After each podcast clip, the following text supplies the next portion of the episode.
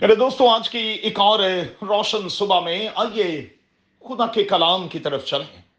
اپنے سامنے رکھیں کرنتھس کے مسیحیوں کے نام، مقدس پالوس کا پہلا خط، اس کا دسواں باب اور اس کی تیرہویں آیت۔ آج صبح کے لیے ہمارا مضمون ہوگا فار گیٹ سم ون کسی کو بھلانا۔ اچھا دوستو، کیا یہ ممکن ہے؟ کیا کسی کو بھلایا جا سکتا ہے؟ ہم ان کو کیوں بھول نہیں پاتے جن سے ہم بہت زیادہ پیار کرتے ہیں، محبت کرتے ہیں؟ اس حوالے سے مہربانی سے چند ایک باتیں نوٹ کر چھوڑیں۔ پہلی، خدا نے ہمیں بھولنے کی صلاحیت بخش رکھی ہے۔ دوسری، ہمیں یہ یقین کرنا ہوگا کہ ہم بھول سکتے ہیں، کیونکہ بھولنے کے حوالے سے یقین ہی اہم کردار ادا کر سکتا ہے۔ ماہر نفسیات بتاتے ہیں کہ کسی کے دنیا سے چلے جانے کے بعد کسی کو بھولانے میں، اس سچویشن سے باہر آنے میں چھ مہینے لگ سکتے ہیں۔ اور اگر کوئی چھوڑ کر چلا جائے، تو پھر اسے اپنے دل سے دور کرنے اور بھولانے میں کم از کم تین مہینے تو ضرور ہی لگ جاتے ہیں۔ اب اس سے پہلے کہ ہم ان طریقوں پر غور کریں جنہیں استعمال میں لا کر ہم کسی بھی سچویشن سے اپنے آپ کو باہر لا سکتے ہیں۔ چند ایک باتیں نوٹ کر چھوڑیں۔ پہلی، خدا نے ہمیں اپنی صورت اور شبی پر بنایا ہے۔ گویا کہ وہ تمام کی تمام اوصاف اس نے ہم میں رکھی ہیں جو خود خدا میں موجود ہیں۔ مثال کے طور پر فار گیو اور فار گیٹ کے حوالے سے۔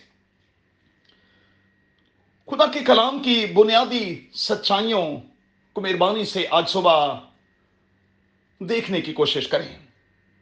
متی کی انجیل اس کا چھٹا باب اور اس کی چودہویں آیت یہ سایہ کی کتاب تینتالیسواں باب اور اس کی پچیسویں آیت۔ زبور ایک سو تین کا مصنف کہتا ہے کہ خدا اپنے لوگوں کو معاف کرتا ہے۔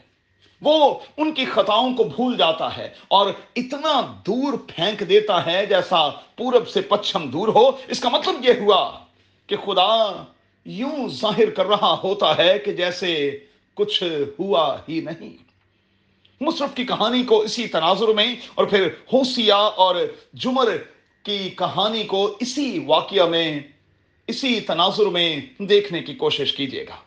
اور مزید دیکھیے گا، کلسے کے مسیحیوں کے نام، مقدس پالوس کا خط، اس کا تیسرا باب اور اس کی تیرہویں اور پھر چودہویں آئے اب فوگیٹ کے حوالے سے ہمیں کیا کرنا ہے؟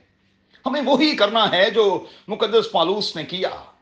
فلپیوں کا خط، اس کا تیسرا باب اور اس کی تیرہویں اور چودہویں آیت لکھا ہے، جو چیزیں پیچھے رہ گئی ان کو بھول کر میں آگے بڑا ہوا نشان کی طرف دوڑا چلا جاتا ہوں۔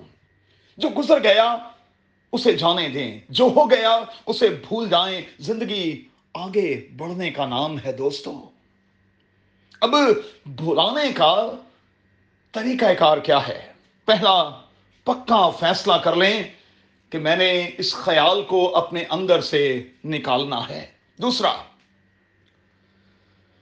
رابطہ بالکل بند کر دیں۔ بات چیت کا سلسلہ بند کر دیں۔ تیسرا، تصویریں اور پھر میسیجز ہوں تو مہربانی سے انہیں نکال باہر کریں۔ چوتھا، کاش کی فصل ہر وقت بوتے نہ رہیں۔ لفظ کاش میں استعمال کر رہا ہوں۔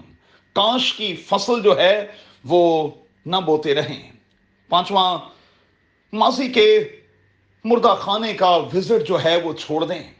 اور چھٹی بات، خوب دعا کریں، خدا کے کلام کا مطالعہ کریں۔ کیونکہ پہلے گرنتھیوں کے دسویں باپ کی روشنی میں ہم کسی ایسی تکلیف میں، آزمائش میں سچویشن میں نہیں پڑے جو ہماری برداشت سے باہر ہو۔ اور اگر کہیں ایسا ہے تو پھر خدا نکلنے کی راہ بھی پیدا کر دے گا۔ آپ خداون کے پاس آئیں تو اگر آپ کسی مشکل میں ہیں، تشویش میں ہیں، تو قادر خدا آپ کو نکال باہر کرے گا۔ مہربانی سے اچھی اچھی چیزوں کو دوستو ہی یاد کیا کریں۔ اور وہ چیزیں جو تکلیف دیتی ہیں، مہربانی سے انہیں اپنے سے الگ کریں۔ کیونکہ بائبل کا خدا چاہتا ہے کہ آپ ریلیکس حالت میں رہیں۔ قادر خدا آپ کو بڑی برکت دے اپنا بہت خیال رکھیں۔ آمین۔